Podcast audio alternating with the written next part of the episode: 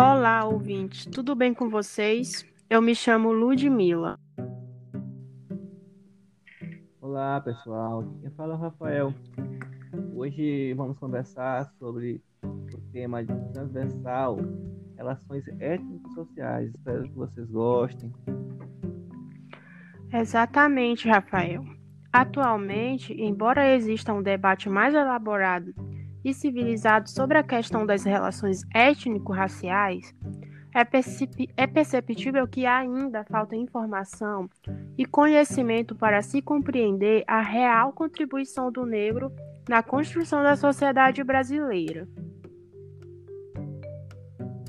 Devido a vários grupos que constituem a sociedade brasileira no contexto das diferenças no Brasil, basta por um recorte étnico-social presente na construção das práticas sociais.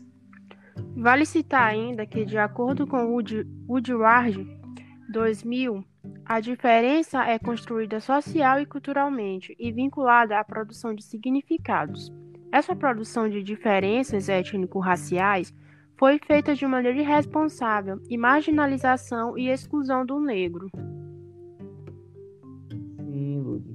Essa diferenciação precisa ser desconstruída, questionada, problematizada também no âmbito escolar, pois o preconceito racial encontra enraizado nas práticas sociais e especificamente no âmbito escolar.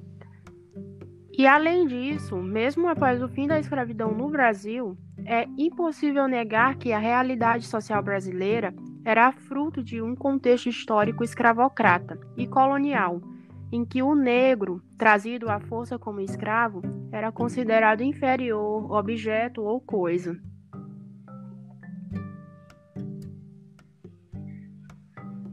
Verdade, verdade. Pois o negro recebe uma carga de preconceito e discriminação mais evidentes que outros grupos. Porém, além de histórico de povo escravizado, teve suas características físicas e culturais vinculados a aspectos pejorativos e inferiores na construção da sociedade brasileira. Isso. E podemos observar também que as relações étnico-raciais envolvendo o negro não são baseadas na cor preta ou na pele negra, mas em tudo o que essa cor e essa pele elas representam na sociedade e que foi construído social e culturalmente, e geralmente se relaciona a algum aspecto negativo, como por exemplo, peste negra, lista, lista negra e entre outros. Realmente, realmente.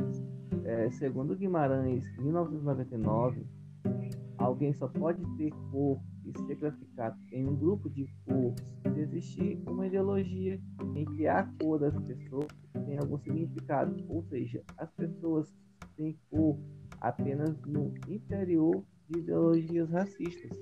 Sim, e uma forma de acabar com essas ideologias racistas é no ambiente escolar, que possui um papel fundamental para a construção da identidade negra, Porém, a escola ainda vê e mostra o negro como um povo secundário, que ganha visibilidade apenas no período de escravidão, reforçando assim a imagem de trabalhador braçal com intelecto reduzido.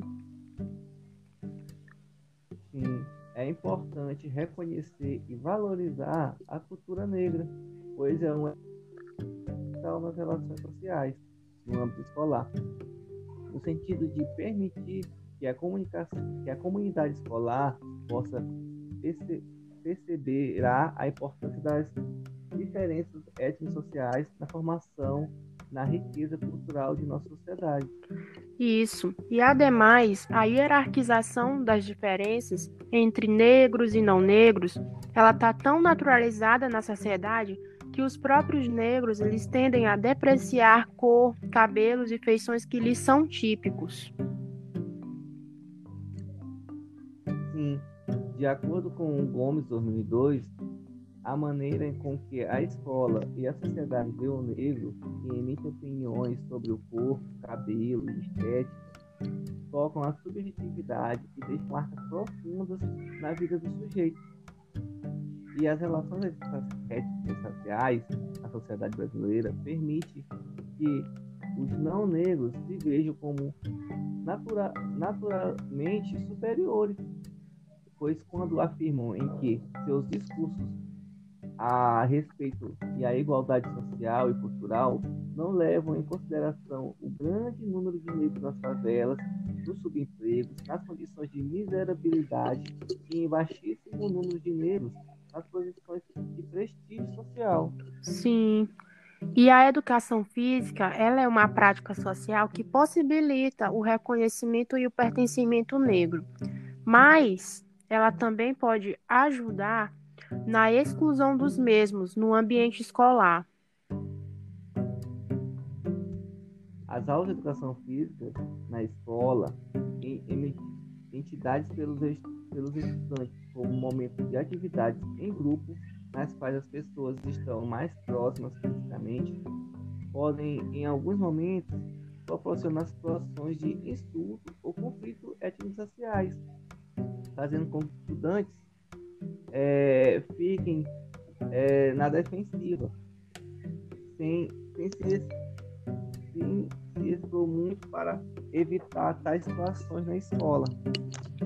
Sim, e é por isso que a Lei Federal de número 10.639-03 ela é muito importante para melhores relações étnicas raciais, porque ela explicita, entre outras propostas para a escola, a necessidade de dar visibilidade, representação da história, da cultura africana e afro-brasileiros e seus descendentes, no sentido de proporcionar aos estudantes o reconhecimento e a valorização dos negros, importantes na construção da sociedade brasileira, como possibilidade de, de conhecimento e respeito à história e às contribuições do, dos diferentes grupos étnico-raciais.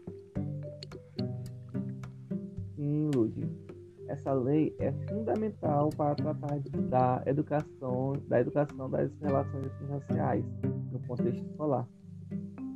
É, pessoal, espero que vocês tenham gostado do nosso podcast sobre o assunto étnico, do étnico. É, tenham um bom dia. Muito obrigada, gente, por terem nos ouvido até aqui.